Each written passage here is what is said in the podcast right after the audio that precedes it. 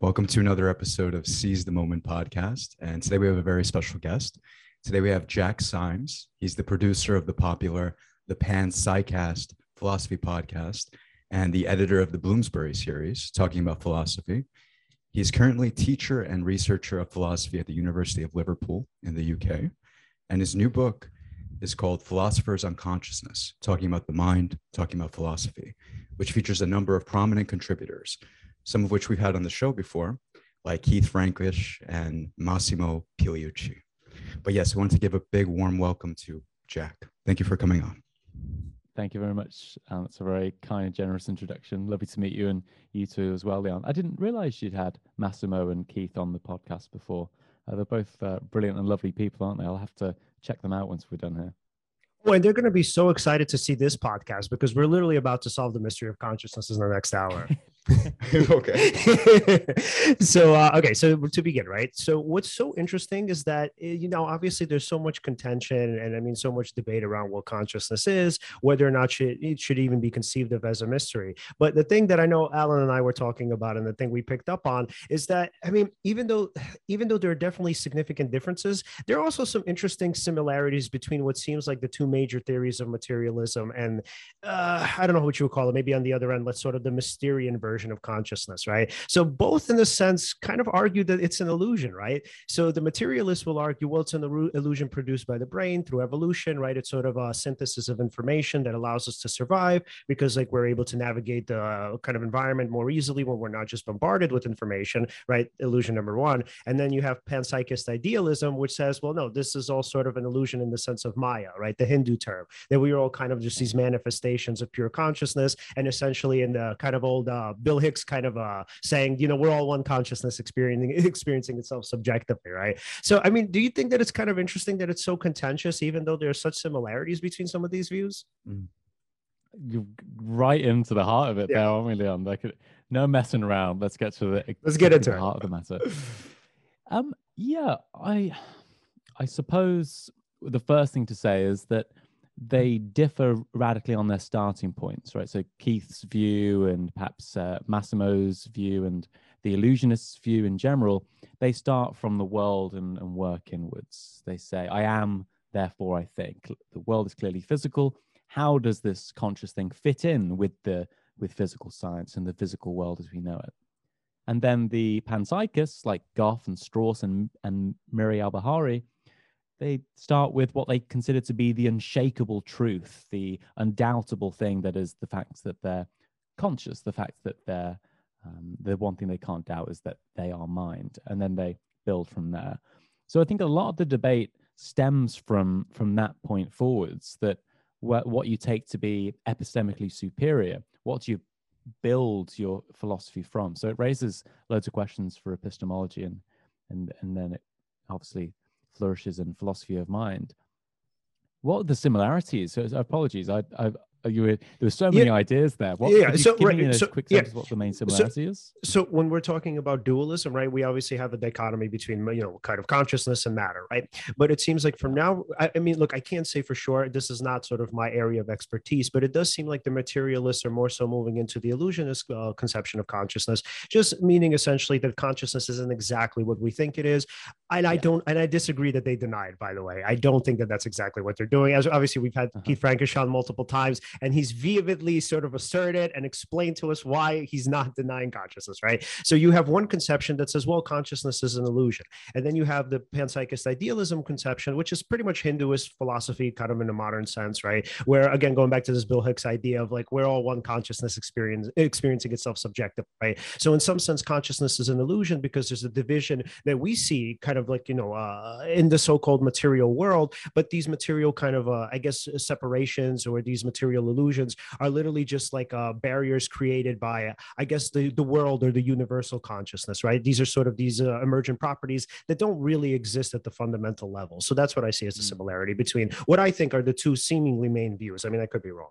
Yeah.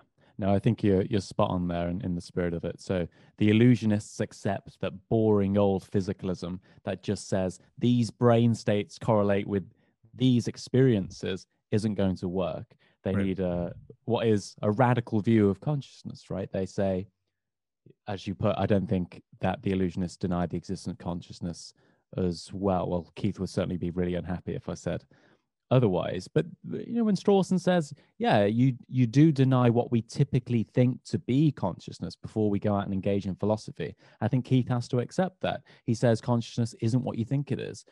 We are the vast majority of us in the illusion of the Cartesian theatre. We think that there's this sort of duality there, as you described as dualism a moment ago, and they that's something that they do deny. Keith does deny an, an inner world of qualities and phenomenal experiences which are somehow non-physical. He says they're a physical trick of the brain. But no, I, I agree with you. The, what illusionism and panpsychism, I think, can be uh, commended for is the fact they recognize the force of the problem and they realize they need a, a big solution to it. Yeah. Well, right. So it, it's my understanding that the illusionists um, believe that somehow non-conscious matter comes together in order to produce um, consciousness in the sense that it's like a sort of a radical emergence, right? And yeah. that what we uh, take to be uh, consciousness, this this big mysterious thing, if we could call it that, uh, he he made Keith and and Massimo believe that that's sort of a it's it's not what we we don't think that it's this grand beautiful uh experience of the world. It might just well, be by the way just uh, it's keith and dan. So massimo has a totally different well massimo has a sort of biological perspective but he doesn't necessarily yeah. subscribe to panpsychism no but he's definitely not an illusionist fyi yeah, yeah, hundred. Oh my God, Massimo would be so against. If anybody ever quoted him as an illusionist, I think he'd be really angry. well, so even worse, then, I, I think I described him as a, a boring old physicalist a moment ago. You probably did. Massimo, if, if you if you if you're watching, I I take it back almost immediately. I wouldn't want to cause him friends. He's one of the nicest people in in the world, Massimo Pigliucci. Yeah. I don't. I would. No, even you could have the silliest idea that's ever been held, and I wouldn't dare say it to him. Well, then, w- would you mind if maybe we did this instead to sort of? So, how about because I know you sort of jumped into it at the very beginning, but maybe sure. for our audience, right? Sure. That they're hearing this maybe for the first time, right? Like the illusionist view. Could, could we maybe uh, uh, highlight what is the illusionist view, and then maybe we could yeah. get into mm-hmm. the other one? Yeah. Yeah. So in the book, Keith Frankish begins his chapter. So he writes an original essay for the book on Philosophers on Consciousness, in, in which he says, Imagine you're walking down a high street and hmm. some old lady comes up to you with a box and you give her a coin, you look inside the box into the little peephole, and there's nothing in there. She, then she says something kooky and clicks her fingers, and then you look inside the box again, and there's a beetle in there. Keith says you've got three possible explanations. Either one, something actually magic is happening, something non-physical she's she's she's that wonderful. She's she's uh she she's outside of what you thought the natural world was capable of or included. Second of all, you might have a scientific explanation for how the uh, beetle came about to be in the box. Thirdly, you might think that it's just an illusion that beetle was in the box. So you might consider the panpsychists and the dualists to fit into that first category. They're those that say yeah, there's this non-physical special property which you didn't think was there, but it actually is. Physical science can't capture it. You've then got the the scientific view, which would say, no, you could capture it in in the form of an equation. You could you can explain that subjective seemingness in, ter- in purely physical, uh, with purely physical properties, just by studying the brain more. And I think Massimo would favor like an evolutionary neuroscientific view like that Thirdly, you might think that it's just an illusion. Like you could just explain why it is you think there's a beetle in the box, how it is that the illusion comes about, including the thing that you say when you go, wow, like explaining this is really difficult. Well, this seems like a big problem. So, hmm. very quickly, the reasons you might reject those views is that let's just take the dualist first of all for the first option. It's really difficult to see how non physical souls or minds can interact with physical brains, say the critic. Also, you've got the problem of mapping them out. It seems like we've got a purely physical explanation of the brain. As Philip Goff points out, you'd expect when you scan a brain for all this weird and wacky mm-hmm. stuff to be going on, lighting up in all kinds of different areas without physical explanations, but that doesn't seem to be the case. Second of all, it doesn't seem like you can capture the, you know, the, the feeling of fearing to get on a flight, the pain in your feet after you've been up dancing all night long or the heavy hangover that you feel on a, on a Sunday morning. You can't mm-hmm. capture those feelings in equations. It doesn't feel like science can explain that phenomenal, seemingly phenomenal aspect. And then finally, the illusionist, right, is just saying, well, there's just a trick at play here. It's just nothing more than a physical trick of, of the brain. Yes, you see the beetle. Yes, you taste marmite. Yes, your headaches, but it's not what you think it is. You're being misled. So I think that perhaps gives us a, a, a bit of a bit of color to attach these uh, colorful theories to. Hmm. And why do panpsychists sort of reject that? Not every panpsychist is terribly rejecting it, right? Like Philip Goff actually doesn't necessarily have a problem with hmm. uh, illusionism in the sense that uh, he, he calls it a simple, elegant solution. Um, yeah. But but why would most panpsychists have a problem with that sort of conception of consciousness? I like how you, you give that quote from from Philip Goff, who does think it is a simple, elegant solution. He obviously gets on with Keith very well, and he's quite open minded when it comes to it. People like Strawson, and Strawson's probably the person we're alluding to here. Galen Strawson said that illusionism is the silliest idea anyone's ever held. At least uh, there's some counterexamples, like people say that nothing exists, people say that everything's subjective, but he thinks that it's the most silly claim someone's made, at least by an accredited theorist who wasn't drunk or stoned or something like that. So, why does he think that?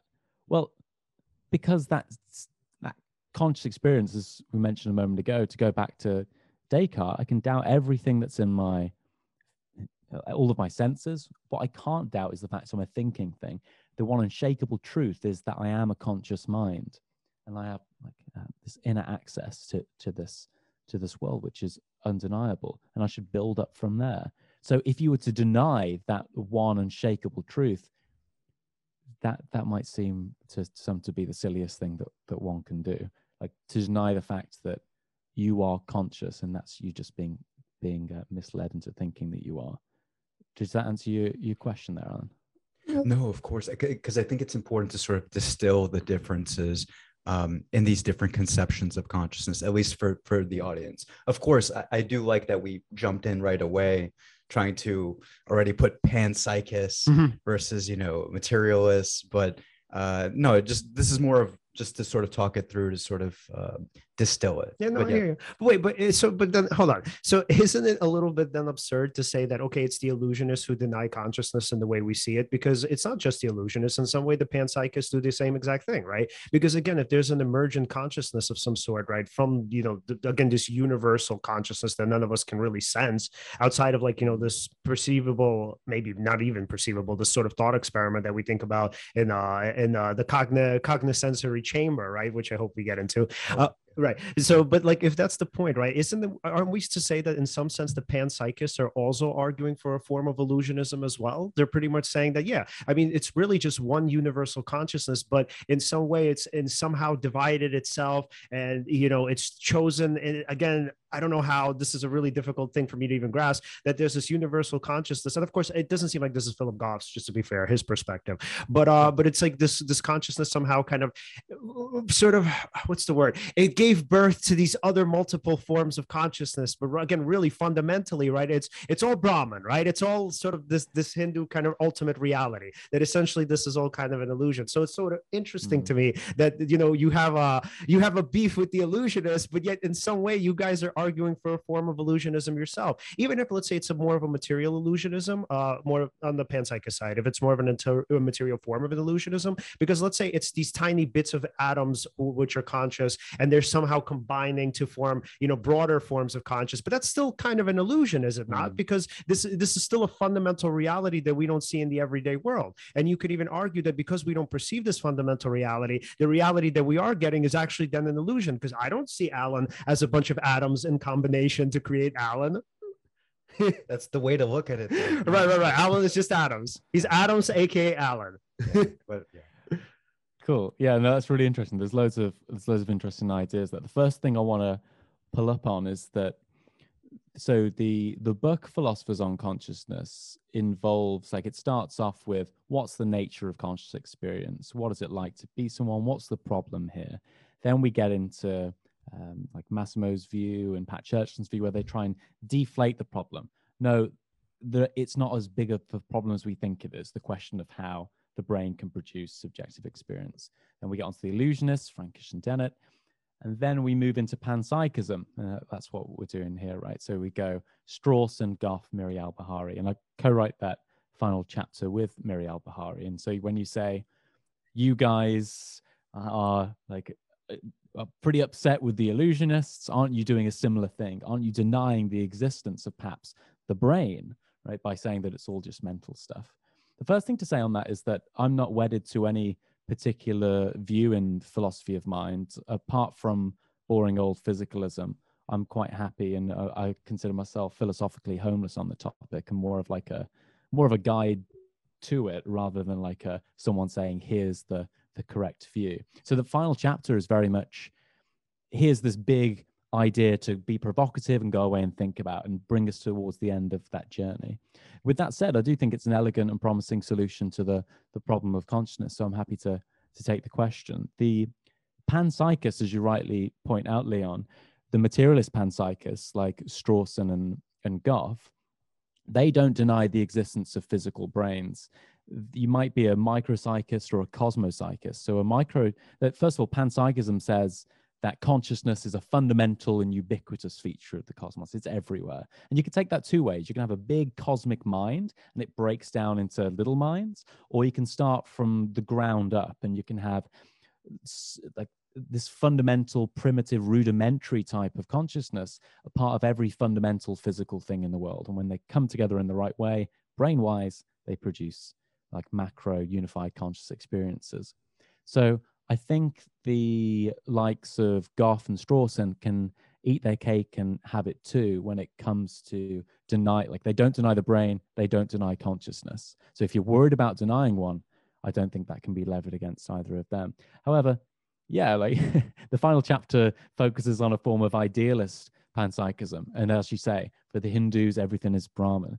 Like everything is this one unified conscious mind and, and, and there is no physical stuff there's no material stuff it's all just more mind stuff. So the world the whole world is comprised of just fundamental consciousness ideas and perspectives within that ocean of consciousness so yeah that's very eastern the, the, the likes of schopenhauer the likes of uh, berkeley would embrace it you know there's almost 2 billion hindus and buddhists and taoists etc on the earth who would wholeheartedly embrace this view but to answer your question, yeah, like if you're an idealist panpsychist, you deny the existence of physical brains. Like they are there, but they're not what you think they are. So the same way as what the illusionist would say. I don't think, to be honest, calling anyone's views this like Chalmers said is in his chapter, calling people's views the silliest claim that's ever been made isn't going to get us very far. But it certainly makes for a good read and interesting debate. Mm-hmm. Yeah, yeah. Well, I, I, by the way, I can totally go with the panpsychist idealist view in, in the sense that, I mean, I'd love to hear that. Ph- phenomenologically speaking, right? let's just let's even use that cognoscensory uh, chamber, like a deprivation chamber, right? If you are stripped of not stripped of all the senses, but say you're so in tune, so in the moment that uh, conceptions fall away, it's it's just literally just the experience of being conscious, right? Then the things that sort of this is very hard to sort of parse by the way but what i'm trying to say is like it, it seems that uh, this is something sartre has said and other people like that existence that being sort of precedes essence right that that you you are conscious before you are this or that before i am alan i just am right and i'm having this sort of experience of, of the world and everything that appears in the world is appearing within consciousness. Right. So, in the sense that my relationship, my interdependent relationship with the world is a relationship of mind interaction. Like it's made up of mind stuff, like like in that last chapter there. So it doesn't mm. seem like it, it definitely seems very reasonable to say that the world is made up of mind stuff and there is no relationship there, there's no relationship that doesn't exist that doesn't involve a mind um, internally and in a sense externally right. in terms of how you experience that relationship with the world now i know there there's something that you mentioned in that last chapter where where does the world go like how does an apple maintain its uh, appliness when when nobody is there to see it. So that part I have a little bit of trouble uh, parsing with the explanation that sort of follows from there, uh, Mhm. in terms of the universe uh, being conscious and uh, maintaining the uh, characteristics of the apple. I'm not sure I quite understand Yeah. that part so well, uh, but it definitely does make sense that there is some sort of relationship between mind and the world. Always, it's always that that kind of relationship, right? Well, There's can no- I can I flip that on its head?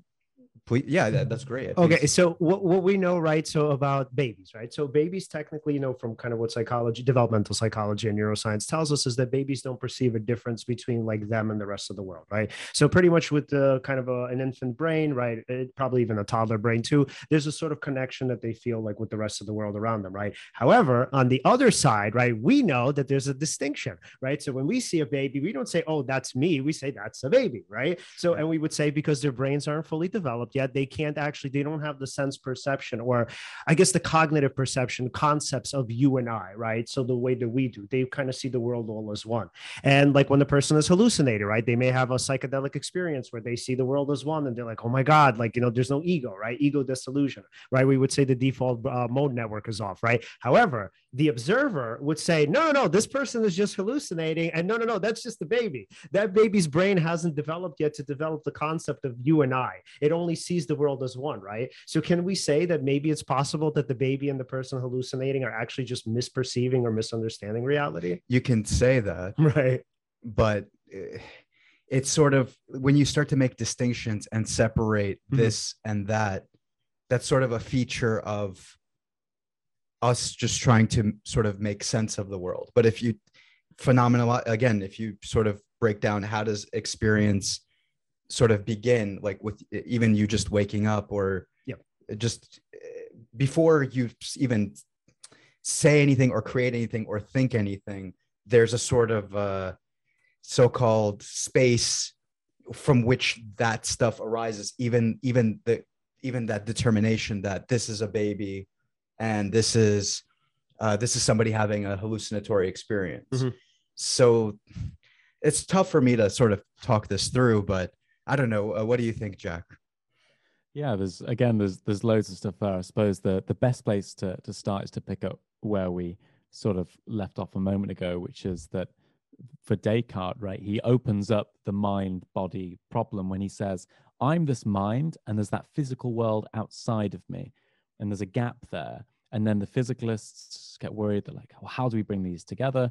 And the the panpsychists say we can bring it together like this, where rather than following Descartes, we could follow uh, Berkeley, Bishop Berkeley, and say, well, there's no physical stuff at all. Let's not open up the gap to begin with. And let's just say that rather than there being a physical world, it's just ideas, we said a moment ago.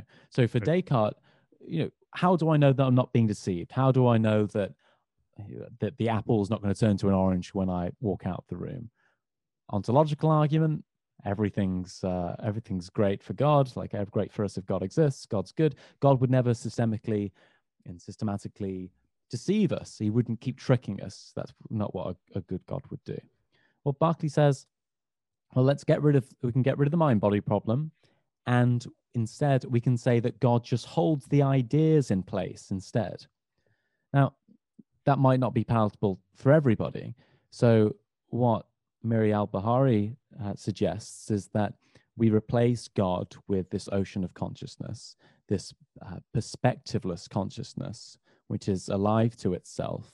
And it's a very, very Hindu idea. And I like how you, you bring up the cognitive sensory deprivation tank or, or chamber, and in which it's very similar to a meditative experience that one might have, in which they realize that like everything is one. Like we all met that person with that white guy with dreadlocks, didn't we, as undergraduates or something? It was just like, mm-hmm. fortunately, we never had to bump into them again, but maybe he was onto something.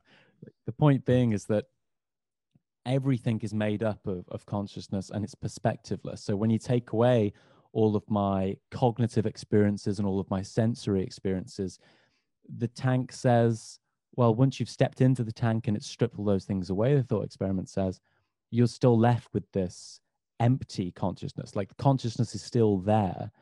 So you can make sense of, of consciousness being that um, without consciousness, without contents. You might disagree with that point, and it's not a hill which, again, I, I, I want to die on, but I can see why someone might be skeptical of it. Now, the question then, which you started with, Alan, is how then can this ocean of consciousness make sure the oranges don't turn into apples, the apples turn into oranges when you leave the room? Well, this, this conscious field sees, right, in some sense, this apple or orange. It's watching it. So rather than God watching it, you've simply got this underlying conscious world looking at the apple, watching the apple and the orange all the time. So it doesn't change. It's always alive in the mind of of some conscious thing. So it holds them in place. It's there this it's alive to itself. I'm not sure. Again, you might not think that uh, sounds like too technically put, but hopefully that gets the the idea across. Yeah, here, no, here, sure. here's yeah. So the great conception of it, but here's the question that I would have, right? So if the consciousness emerges from the single consciousness, or let's say the hypothesis, well, you know, the consciousness and somehow, first of all, there's no reason behind it, which is kind of difficult, right? So there's no reason behind why this one consciousness would want to manifest these multitude of singular consciousnesses. I guess consciousness. I don't know how you would even say the multitudes of consciousness, right? Uh, but okay, but that's number one, and number two is also why do brains then develop, right? So why do babies start out feeling like they're enmeshed with the world again like you know they're part of some single unity here that there is again distinction between you and i but then they develop these distinctions and they start to see themselves uh you know as individuals right? So is it more so likely that okay well it's because the brain is it develops right as a deeper and more complicated understanding of the world where it doesn't just see unity where now it sees distinctions? Or is it more likely that somehow as this consciousness emerges other consciousness uh they're somehow like developing further and further individuation? And then again the question is why if that's the case. Cool. Okay. Not an easy question again, but right. I'll, I'll have a step at it. So I'm I'm quite a big fan of Schopenhauer and Bernardo Kastrup's work and reading of Schopenhauer. So I think that's a good way in of thinking about uh, one possible solution to that question. So for Schopenhauer, we've got this underlying world of, of consciousness, this big mind I spoke about a moment ago, and he describes that as the will. And the will for Schopenhauer is blindly striving to see itself. So why does it manifest itself in some in some way? Well, they're all attempts at blindly getting to to be conscious of something, to see something.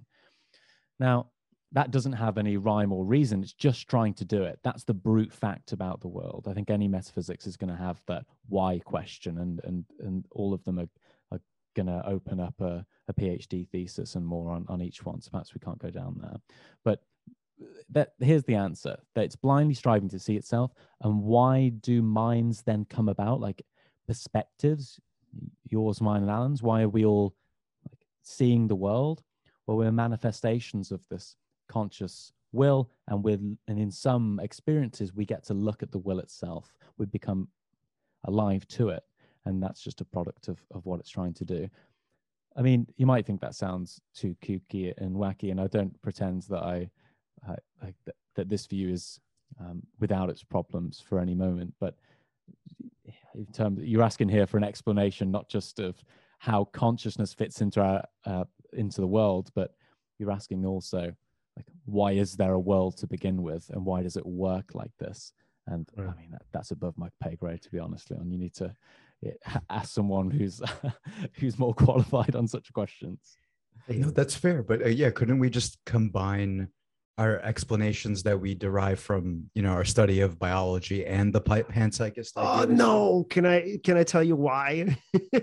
So okay so when we actually could i just build yeah sure do you think i'm so, ready i'm ready. So for example when you asked that question you know what answer came to my mind? Not that i'm qualified at all but sure. I, I would say that uh I, I was thinking, okay, well, that's a feature of survival, right? Uh, that we uh, uh, b- become individuals, and that in order to uh, survive, it's it's very good for you know for us to have a sort of um, individualist uh, sort of perspective that we need to separate this and that. I uh, or just in general, just being. Um, well, how should I put this? I, I just feel like it's an aspect of of survival for us to sort of develop these individual sort of personalities uh, or or character you know but maybe that's not a complete view but um fine. Go into what you were saying. It's very hard to parse these ideas. okay out. so Yeah. when we're talking about brain development in terms of evolution right there is a rhyme and reason right so even though there's no sort of god willing it to happen right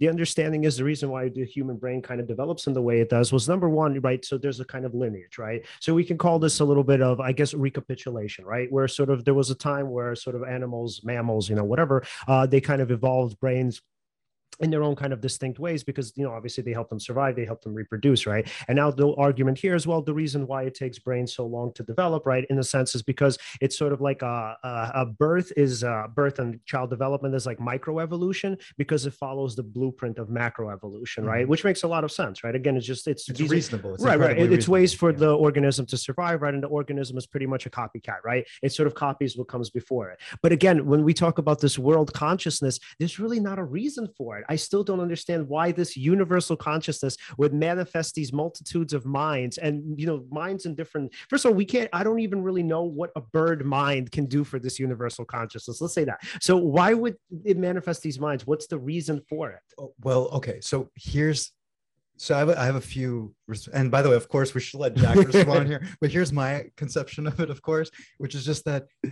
It, so who so we're we're a type of being that likes to ask why and what's the reason for this Yes. and what's the purpose for this in terms of our understanding right of the goings on of, of Oh, can I'm sorry. Can I just I because I need to this uh, just let me be clear about Sure. this. So when I say why, I actually technically mean how. That's actually my fault. My fault. So there is no why to evolution, right? Because there's no purpose to it per se, right? When we look at how, we find the reasons and the kind of causes, right? That's right. Well, saying. so uh, back to what I wanted to say before. Then, then should uh, couldn't we just use these working theories, like uh, in terms of so biology, right, and and physical science? Uh, it's actually it's done us quite well, like right. It's very reliable in terms of the discoveries that we've made, the technology that's that's come from it, right? Um, I still would say that it's incredibly reasonable to say that the world is made up of mind stuff and that your entire interaction of the world is involves mind right but in terms of that aspect of it I- i'm just trying to sort of no, and I'm only smiling because if I start getting into this hole with him, you're not going to be able to talk anymore. So I'm not going to. all right i will i will cease speaking i'm sorry jack go ahead uh, it's hard for me to you know, yeah. Yeah. So I think it's an important question to ask, but I suppose there's lots of stories you could tell about why it happens in terms of the. You could just say, well, it's exactly the same as what you thought was the physicalist account, but what you think is physical just doesn't turn out to be physical. And I don't see what the major problems would be there. You could be a Hindu, like they've got a, a worldview which is all connected together and has its big narrative and story, and all the whys are and are, are flicked off at the end, and the eyes are dotted at the top. Um, so you could you could tell a, a Hindu story about why it is that the world exists on this big plane of of consciousness. You might be a pantheist. You might think that God is omnipresent and that he is a person with a conscious mind. So there are lots of, of stories you could you could tell in terms of how that plays out on a wider metaphysical scale. But the conversation about evolution, I think, is a more interesting one that perhaps listeners who aren't particularly like blown away by the prospect of idealist panpsychism, they might say, yeah, consciousness is just something that evolves to help us survive. I think one interesting way in here is what Susan Blackmore talks about in the second chapter of the book, where I think she borrows this from David Chalmers from his book, The Conscious Mind, where you can imagine these creatures in our evolutionary past, let's say uh, 150, 200,000 years ago, where we had some human beings who are, are conscious, normal humans like uh, like us three, who all have presumably conscious minds, and then you've got zombies, these imitation men, these things that are exactly like us but don't have an inner world of experience.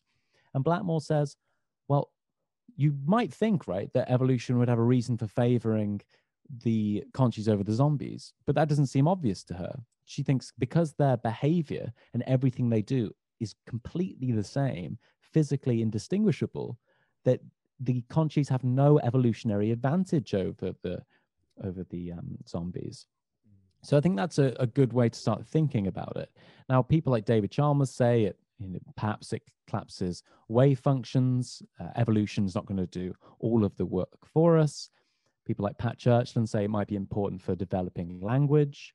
Uh, Massimo says, well, it helps us run mental simulations of possible outcomes, and that seems like it will be evolutionarily beneficial. I think that latter one's probably my favorite out of all three. I can see how that might play out.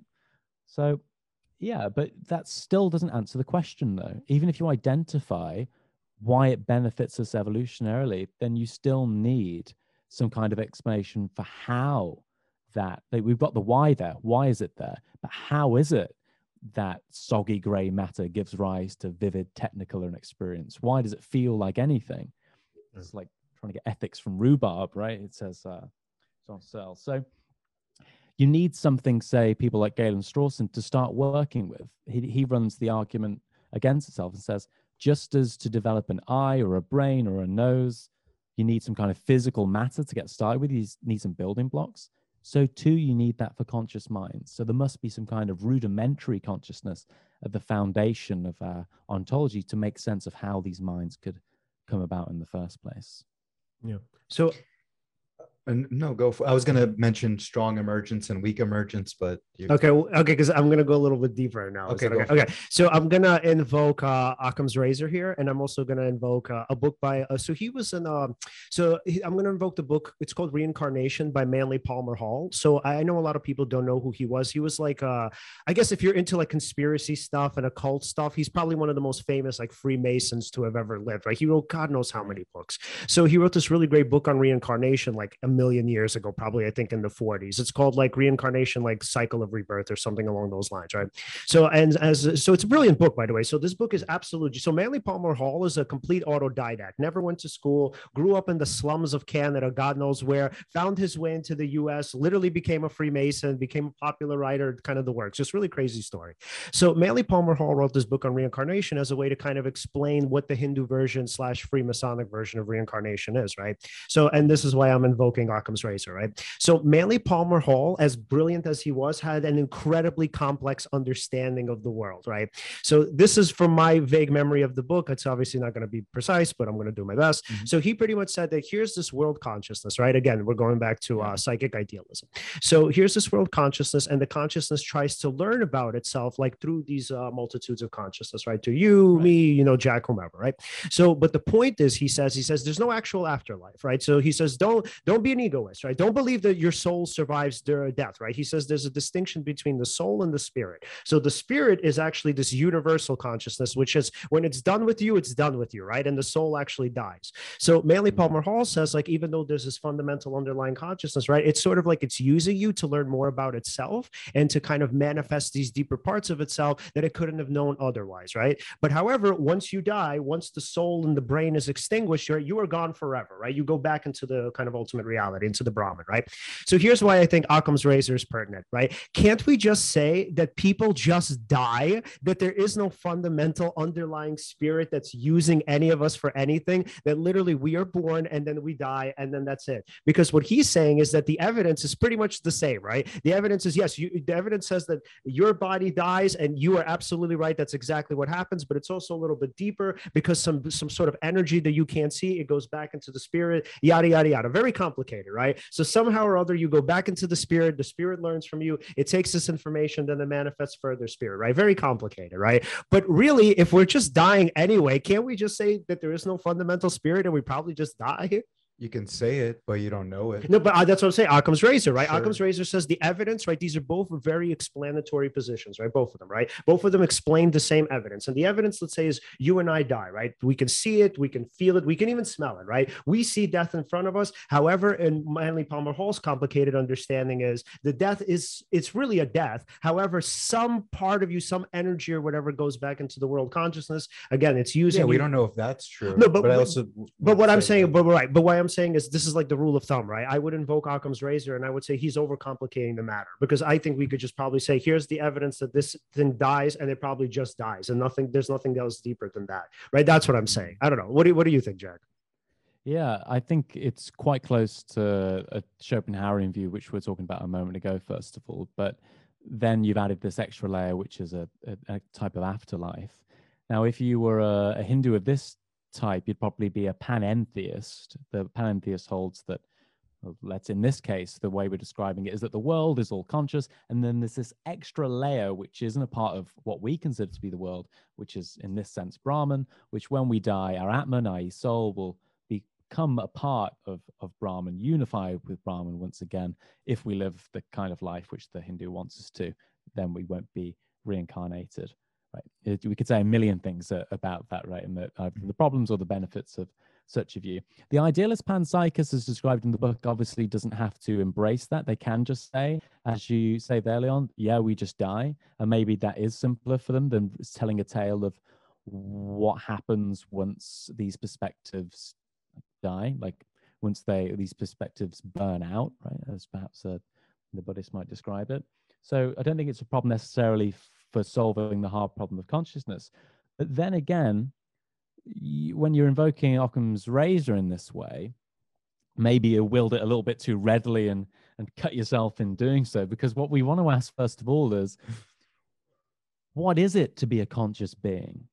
So when you ask that question, if you end up believing something kooky like a non-physical soul, like nearly 90% of the planet do, then you've got a good reason for thinking that that thing cannot be destroyed. It goes back to uh, Socrates and Plato and the tale of the cloak maker and the cloak wearer, right? We that it doesn't seem like the soul is the kind of thing that can be destroyed or decay in the same way that physical stuff does. And so if it can't decay and it can't be destroyed like that, if it, it's non-physical after all, if it's eternal, then where does it go? So I suppose first of all, we need to answer the question of what it is to be conscious and what constitutes consciousness. And then we can say, well, would it be simpler not to tell a story and just say these kind of things just wander around or, or like maybe they, they die with the body. It's, it's, uh, maybe they can't survive without being attached to, to a brain. And it's just it's a kind of weird energy. I suppose, yeah, to answer the question shortly, it depends on what you think consciousness is. Mm-hmm you i'm just uh, is it okay? Uh, can you say more about that? Because i'm not sure i get it. So if your your question is wouldn't it be simpler just to say that when we die we die? Right right right. Mm-hmm. and i say yeah but you haven't told me what consciousness is yet. Okay. So if you think consciousness is a soul then you need to tell me what happens to the soul after the body dies. Gotcha. If you think that consciousness is just a physical trick of the brain then yeah, once the brain decays, there is no illusion of consciousness. So it depends on what our theory is about what consciousness is, first of all. And the overwhelming majority of people on the planet do think that the soul or an Atman or something like that does exist. So right. they do owe us some kind of story. Now, it, so Occam's razor I don't see as, as coming in there. Maybe the story could be less extravagant hmm. um, mm. and, and much uh, simpler and, and much more reasonable. And Occam's razor can come in there. But yeah, in short, does that answer your question now that it depends on what we yeah. think consciousness is? Yeah. No, we'll go ahead. You were going to say something? Well, one thing I, I, really loved in the book is sort of Philip Goff's um, uh, sort of the way he outlined Galileo's error, right? Uh, and so I, I won't explain as I, I, guess I'll ask you to explain it probably in a moment or so. But one thing that I found interesting is that he said that uh, physical science, although it's led to so many great things in terms of the technology that it spawned and and advances for us, um, that there may be another kind of science out there that we're not quite uh, aware of that may lead to a hmm. better understanding of consciousness, a sort of non-physical science not in the sense of a social science, but maybe even something I cannot even conceive of. No one and, can. Right, right. Um, so is it possible you could speak a little bit on that? Maybe I'm not just I'm not explaining it perfectly. Yeah. Yeah. So I'll, I'll give it a go. I, am a big fan of, of Goff's work myself, and I think he does do a great job of just setting up the problem first of all, right? When Aristotle was kicking about and everyone was far, following his metaphysics, the redness was actually on the surface of the tomato, the spiciness was actually in the paprika, to borrow Goff's example. And then Galileo strips the world of all these properties and leaves us with the purely mathematical objective ones, these, these primary qualities or properties. So science now is in the language of mathematics. And as he rightly points out, you can't capture like the taste and the color of those things in the form of equations. They're different kinds of things. And so what he then says is, well, science itself just explains what things do and not what they are. What's the inner essence and nature of these things? And he says, well, the, we've got this thing called consciousness. We don't know where to put it. And we have this hole within our theory of the, uh, the ground theory of the world. And we can plug that hole, we can color it in with consciousness, and it will fit together. The question you're asking is, what would a science of consciousness look like? And I think that's a really interesting question because that runs through the book as well with like uh, Michelle Montague talking about auto phenomenology. So she thinks just by reflecting on the nature of your experience, you can learn things about consciousness. So you can learn that there's something it's like to fear being on a flight or making two plus two equal four. And that's different to just the sensory. And that is a type of science, right? If we if we do it systematically. Now it's not mm. going to look like the science which we're used to. It's not going to look like physical science in that it's not going to be able to be captured in these equations. But uh, to use an example of like people who drink wine and love drinking wine or love like craft ale, they can give us pretty rich descriptions of these experiences. And so you might think that capturing this big phenomenological account of what the nature of consciousness is will involve loads of this descriptive work. But also, people like uh, Daniel Dennett, he's not very happy with autophenomenology. And so he gives us heterophenomenology, which sounds uh, even worse, doesn't it? But he says, well, what you need to do is get people to report their accounts and then check objectively whether they can actually be experiencing that thing. Personally, I don't know what that looks like and how that plays out, but you can certainly see how um, how information about what people think they're experiencing, correlating it to brain states, etc., could make progress with what the nature of consciousness is like. But it's not going to be, um, it, we're not going to be like testing souls in machines and plugging people into cognisensory deprivation tanks and things like that. It'll most likely be descriptions of people's inner worlds. Interesting. Hmm. Yeah, and you know, I mean, just going into these thought experiments, uh, you know, what makes it so hard for me to kind of accept them as as so to you know take them too seriously or seemingly or take them as something that's plausible. Like, I mean, look, cognitive cognitive uh, sensory deprivation, right? I mean, look again, unless you're on some sort of hallucinogen, that's probably not going to happen to you, or unless you're some sort of like expert level monk, I think maybe. Yeah. And even still, we can say we don't really even know what that is or what that feels like, and if really it is a stripping of consciousness or maybe something else because most of us have never experienced it. And then on top of that, with the zombie experiment and Mary the scientist, right? These, I'm sorry, Mary the neuroscientist, right? These are all like, I mean, they're clever examples, that, but they're also so far away removed from reality. I would say one thing mm-hmm. Mary the scientist and the zombie examples, 100%. I'm yeah. with you. Mm-hmm. The thing is, I, I feel like, uh, Th- th- things along the lines of meditation or a deprivation chamber right. or uh, even hallucinogens these are things that are actually even if you're what you're postulating is most people don't have access to it or they're not experiencing. But can I just say the interpretation ex- on these hallucinations is that like yes, I felt like egolessness, right? But how do we know that that's what it actually is? Fair, fair, uh, in a way. Uh, I mean, it depends. I guess you just have to work on your definitions of what ego is and egolessness is but then yeah fair enough. I, I, guess you wouldn't know if you're being ego yeah because my my thing is i can't even envision that like a consciousness stripped of everything. have I, you have you tried a sensory deprivation chamber before? No. That so that's so what i want all i'm saying is mm-hmm. there are certain experiences that are accessible to us right. that will give credence to the these reasonable uh, conceptions these other reasonable conceptions of uh, consciousness. Mm-hmm. Not saying that it proves them, because I'm I'm with uh, Michelle uh, Montague on on the idea that yes, mm-hmm.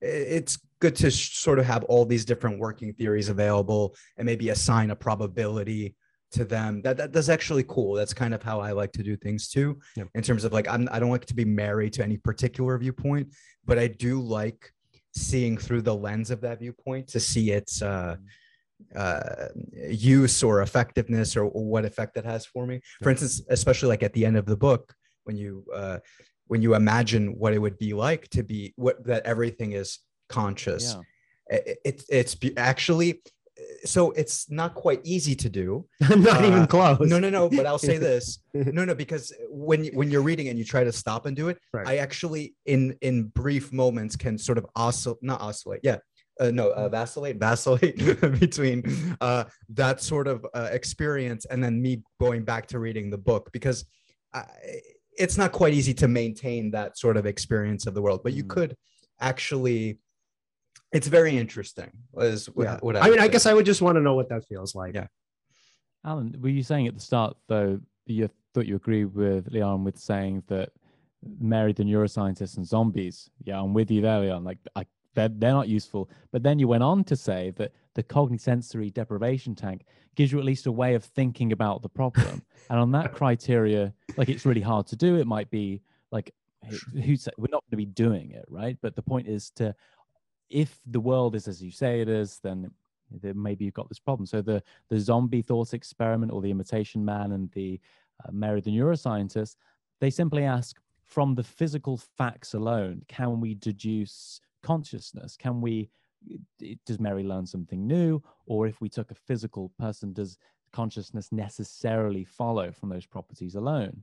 And so, yeah, like they they sound kooky, they sound wacky, and perhaps it's uh, not great marketing for philosophers who want to be considered like doing hard science, and hence why perhaps they they want to rally against it. But they certainly help us with getting people hooked and interested in the problem, or giving us some kind of apparatus to to to play with and explain to them, right?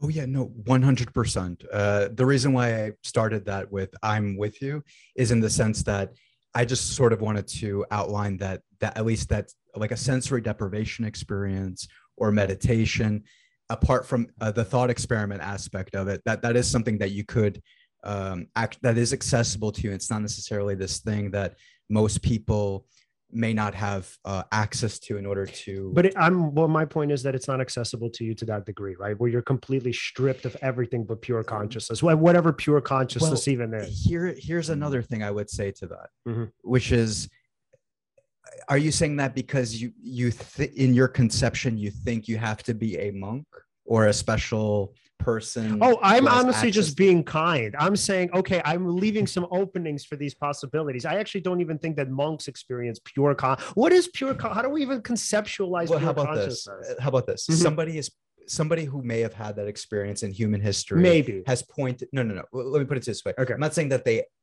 that they had ex- exactly what you would call pure consciousness Whatever that i'm following you i'm Right. with you Mhm. fair enough but then there are people who have pointed to having experienced this uh, sort of uh, experience of egolessness do you think that Mm. that is not accessible uh, to you that you have to be some kind of sp- in, doing like a special person in order to experience that experience that they're pointing to I, I know i said experience five times there Right, but Yeah. here, here, okay. Here's, here, I- and I think, by the way, maybe it's even important to distinguish between if there is a difference between pure consciousness and egolessness, right? So I Mm-hmm. wonder if it's actually the same thing. So again, going back into the conception of the default mode network, right? I guess I can see how maybe one person in some sort of a, a hallucinatory experience feels like they're connected to the entire world. Maybe okay, but is that pure conscious? Because you still have senses. I mean, you're still f- Mm. sensing that you're a part of the world. Fair enough. But Right. okay, so let's it's fine. We don't have to call it pure consciousness, Mm-hmm. but let's just say that these people are pointing to an experience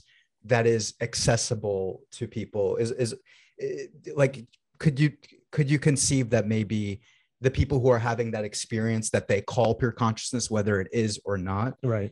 might reason that might come to conceive of like at least like panpsychist related views of of the of the world Oh, Does that like oh, you're asking if in my mind I could see that as support for the perspective. no, that's that's why not why but that could be like one of the underpinnings for why somebody might conceive of that. 100%. like Oh, th- there's a reasoning Yeah, yeah, yeah. No, like it's, hundred. Oh, yeah. like it's reasonable Oh, by the way, yeah. So yeah. just to be clear, I don't think the panpsychist uh, perspective is absurd. It's not that I think it's silly or anything Ah. like that. Right, right. So just to be clear, it's not that I think it's absurd. Um, it's just that my understanding of it, it just doesn't seem to fit with the evidence. That's it. So I mean, look, I guess you can conceive that as absurd. So uh, I just want to be clear. So it's a brilliant view based on particular experiences that yes, people have had over millennia. I do not Mhm. discredit that. Right. However, as the evidence as we normally would see it on sober minds, it just doesn't fit with it from my conception of it.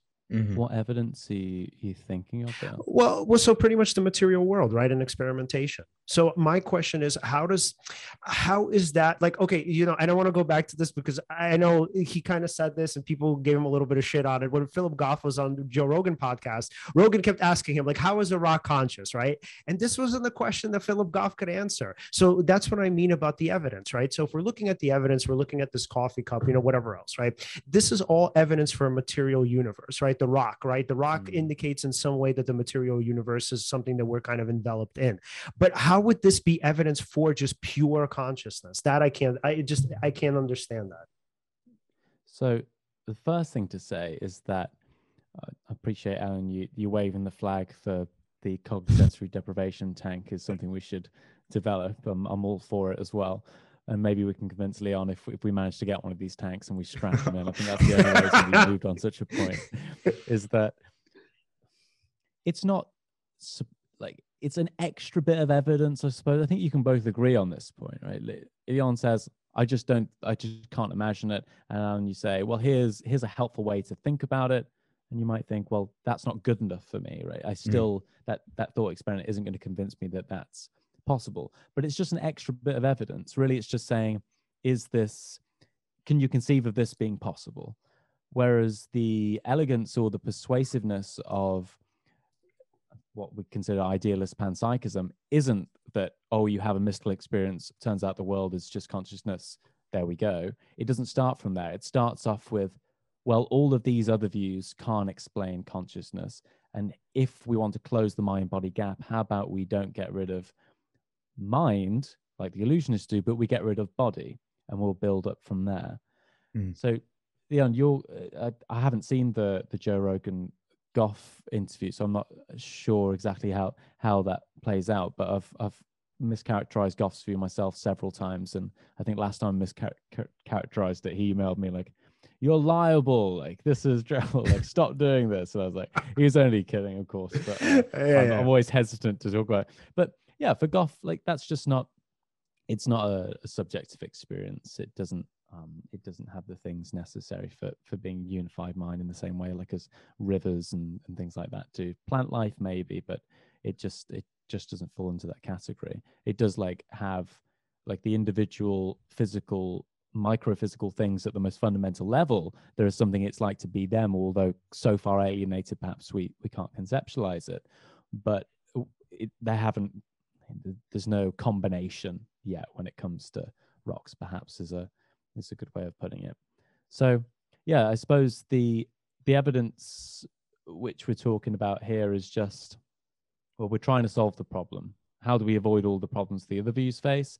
Well, here's one possible solution. What problems does that face? Yeah, as you say, whether or not it's possible for the world just to be mind stuff. But I'm not sure again what this evidence looks like for you say physical science shows us like rocks and is it G Moore who does the hand thing? He's like, where's the evidence for the physical world? It's like, well, look at my hand. Right. that's that's that's kind of the example we wheel out for first years to be like, look how silly this guy is, right? We don't uh we we that for for Berkeley or for the Hindu, it's an illusion, right? In the same like earlier on, Leon, you were saying, well, the, the illusionists, you were giving us a description of their view, and like I say, I, I I see that as well as a promising solution to the problem. It's just not what you think it is the mind. And so i think the illusionist sorry the idealist panpsychist can say something similar about what we think of as to be physical reality. Yes it seems like there's a physical world and i don't deny that you have an experience of what you think is the physical world but actually in reality it, it's not that Well, I, I, okay, so I'm going to push this a little bit further then, right? Because I actually subscribe to more of an illusionist perspective. Um, so the reason why I would say that is because if we're looking at, um, okay, so let's say I do subscribe to some version of illusionism, I think Mm. that there's a high probability that based on what we know on evolution, that consciousness evolved to kind of simplify the world around us in order for us to survive, right? Simplify the information, the inputs, right? The inputs that we take in.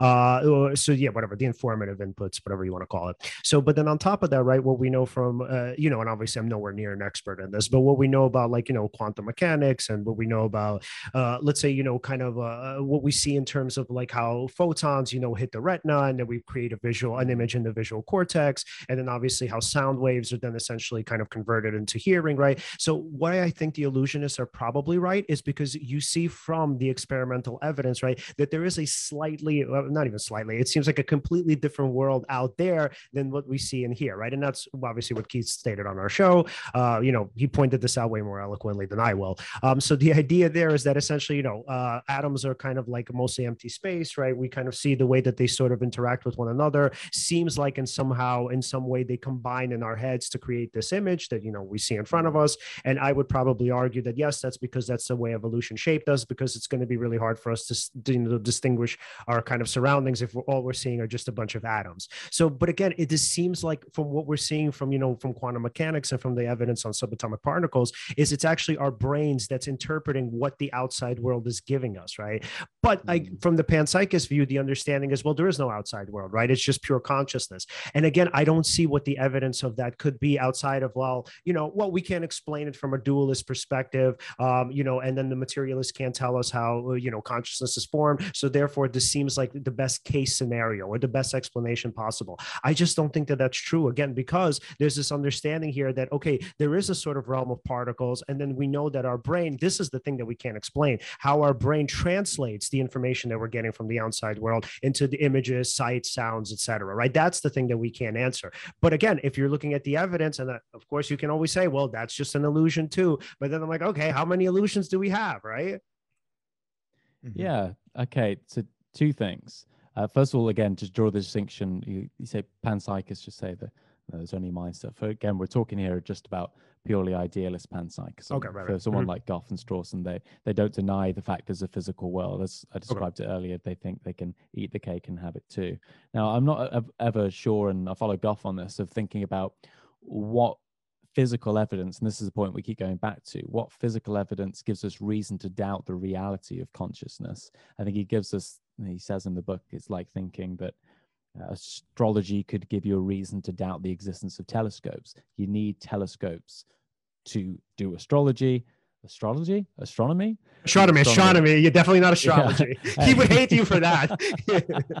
well, I'll get another email. Yeah, yeah, yeah. You were telling the season moment, guys, that I like astrology. Like, an astrologer. Here's Philip Goff is an astrologer. Breaking news. I read my star sign for today. Philip Goff is just around the corner. Oh man so doing astronomy with a telescope, I've got no reason to doubt telescopes. And I need consciousness to do science, and science doesn't give me a reason to doubt the apparatus which I use to go about and do the science. Oh, so there's that. I, I think that's where I'll, I'll, I'll settle in, on the defense of panpsychism.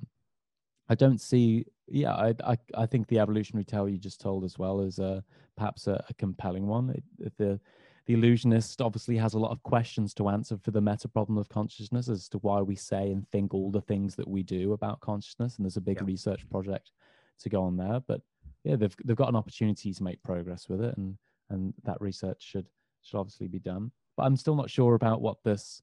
I think it's the start. Did we talk about the starting point earlier on? Again, whether or not you build from consciousness being unshakable and work outwards, or whether you start with the physical world. Is it I am, therefore I think, or I think, therefore I am. Mm-hmm. And and yeah. I think you and I, uh, Leon, in my uh, Socratic defense of panpsychism, are going to disagree on that point.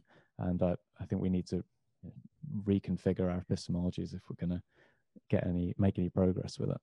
I hear you. That's fair. Okay, and then so one of the we final questions, like. you shying away, Leon? Come on. No, I'm down. Listen, I, I thought there was a timer on this. Go ahead please? no, I'm only, I'm only joking. okay. So w- one of the uh, final questions before we wrap up. So I think both Alan and I would both obviously agree that we love this book, right? There's so much here, just in terms of like even the perspectives that like I or obviously Alan would disagree with. We get a lot out of them, right? So what would you say is you know if we kind of look at this sort of subject broadly and we look at the book specifically, why do you mm. think it would be important for somebody to think about these things, right? Because you know maybe uh, the person uh, who works like the nine to five, you know, who just you know kind of is getting through the days, wondering like, yeah, why why should I care about consciousness? What does this do for me? Yeah. Okay. A really good question and one that's always important to, to come back to. The first chapter of the book, um, written by Gregory Miller, is why we should care about it at all. And I think that's always a good place to to start with an issue like this, or as we are finishing up on it, right? The so the people who aren't interested in it have already tuned out. So, so this is I'm we'll make some edits. No, I'm kidding. yeah. So you can you might think that it's just uh, the only important thing is for the sake of itself or understanding uh, big theory of reality and i think that's a good enough motivation for most people but the book is obviously aimed at the general public and i think it does have some important features to it so in the myth of Sisyphus, Albert Camus asks us, well, he tells us that the most fundamental philosophical question is whether or not I should top myself or carry on living. And he obviously uh, makes the latter decision because then he continues on with his essay. And, and we're glad that he does because it's a very good one at that. But mm. you might think that there's an even more fundamental question. Like within that question, is life worth living? Life, what is it to be alive? And conscious experience obviously plays a huge part in that. Like, what is it for you to be alive? What's the nature of your world? Are you the only conscious thing? What about the your family members and loved ones? Is the outside world real? Like these are. Uh, what about the non-human animals that end up on my dinner plate? Are they conscious creatures? Should they be considered morally valuable?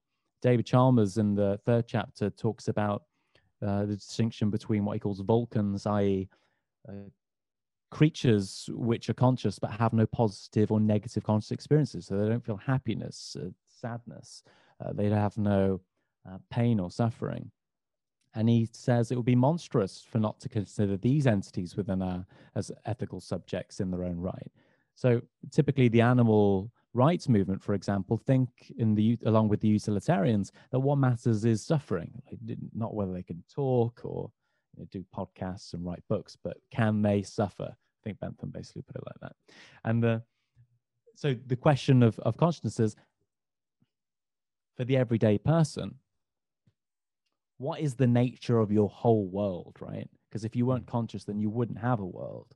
So, for those who are interested, as so many of us are, about questions how we fit in with the universe, like, are we like the universe? Are we at home here? Should we be alienated from it? How should we be treating it? These are these are important questions that lie at the heart of, like we spoke about our understanding of like God a few times here with Hinduism like so many of people in the world are religious. Like they they care about this question. Like, if the world is one big global mind they have to uh, account for that within their theory of of god. And that could have all sorts of implications. And as i mentioned with moral value and and stuff as well like we consider consciousness to be a valuable property. We typically think that it's it's worse to kill a conscious thing than it is to kill a, a non-conscious thing. We don't consider them on the same plane so if you think about the question of consciousness, immediately your entire world may become more valuable when you think about the implications of some of these views. And I don't know, for for anyone who's had like a think about Christians who have these conversion experiences and the whole world changes for them, or when you have we've all had those experiences in our life where we see the whole world through a new lens. And what a better way than to study the lens itself to give you some some uh, some newfound love and appreciation of the world. Wow. Jack Symes, that was excellent, man. Wow, the time like legit flew by. So excellent. This is like literally one of my favorite podcasts. Yeah, I thought, I thought the la- the uh, Angus Fletcher was my favorite. I'm not sure anymore. it's definitely tied. Yeah. All right, Alan. Final questions for Jack before we wrap up. So I did want to address the Adam Sandler thing. Oh God, I'm just joking. I'm joking. I'm joking. I'm joking. yeah, what's your beef with him, Jack? Huh? No, no, no. you, you the amount of people that have asked me that. I'm, I'm surprised that everybody like is defending Adam Sandler all of a sudden. I don't think anyone. Okay, here's the thing with Adam Sandler. What it's made me realize is that either the zombie hypothesis is true and everyone's pretending to like Adam Sandler movies and they don't actually have them in the world of experiences, or it means they should buy the book because they haven't thought about their conscious experiences enough and they would realize that it's not a positive one when they see his movies. Do you, do you think? Can you name any good movie that Adam oh, Sandler's? Oh, Billy Madison, one of my favorite. Well, not one of my favorites, maybe, but definitely Madison. one of my yeah, one of my favorite comedies. He's like, that's not quality. Oh, yeah, yeah, I, I think yeah, I think I've seen that movie a million How about times. This? Wait, wait, I have I have one example. Maybe it's still it's not it's not the diamond one or whatever that was dramatic. Uh, it was uh, uh Click Click was a good one. Click was quick. Uh, oh no, he's like, no, I was liking these guys, and he's oh my god.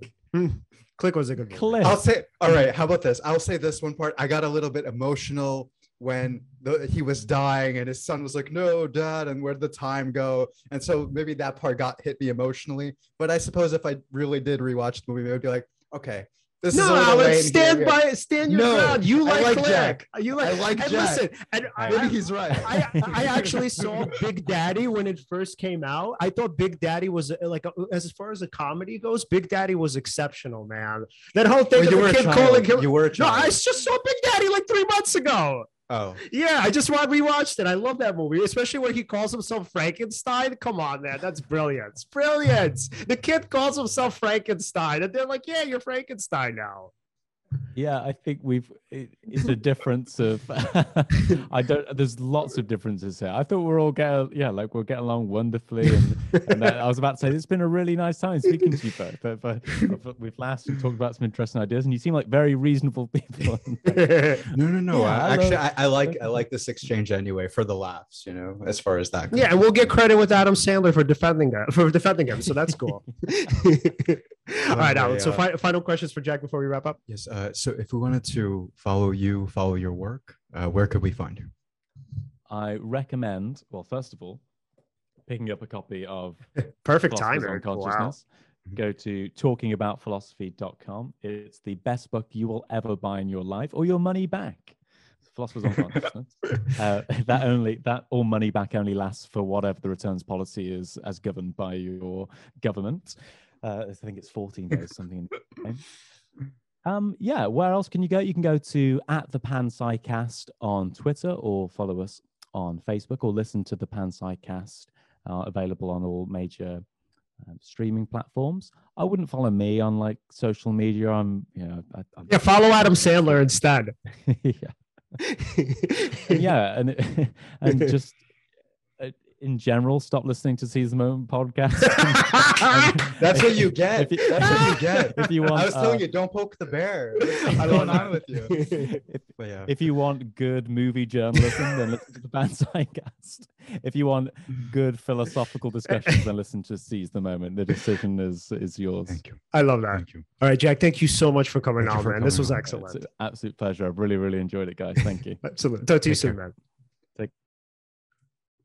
All right. First of all, yo. well, Yeah, that was awesome. really fun. Yeah. All right. So, everybody, if you want to follow us, you can follow us at Seize the Moment Podcast on Facebook, Instagram, TikTok, and at Seize underscore podcast on Twitter. Like, subscribe, hit the bell.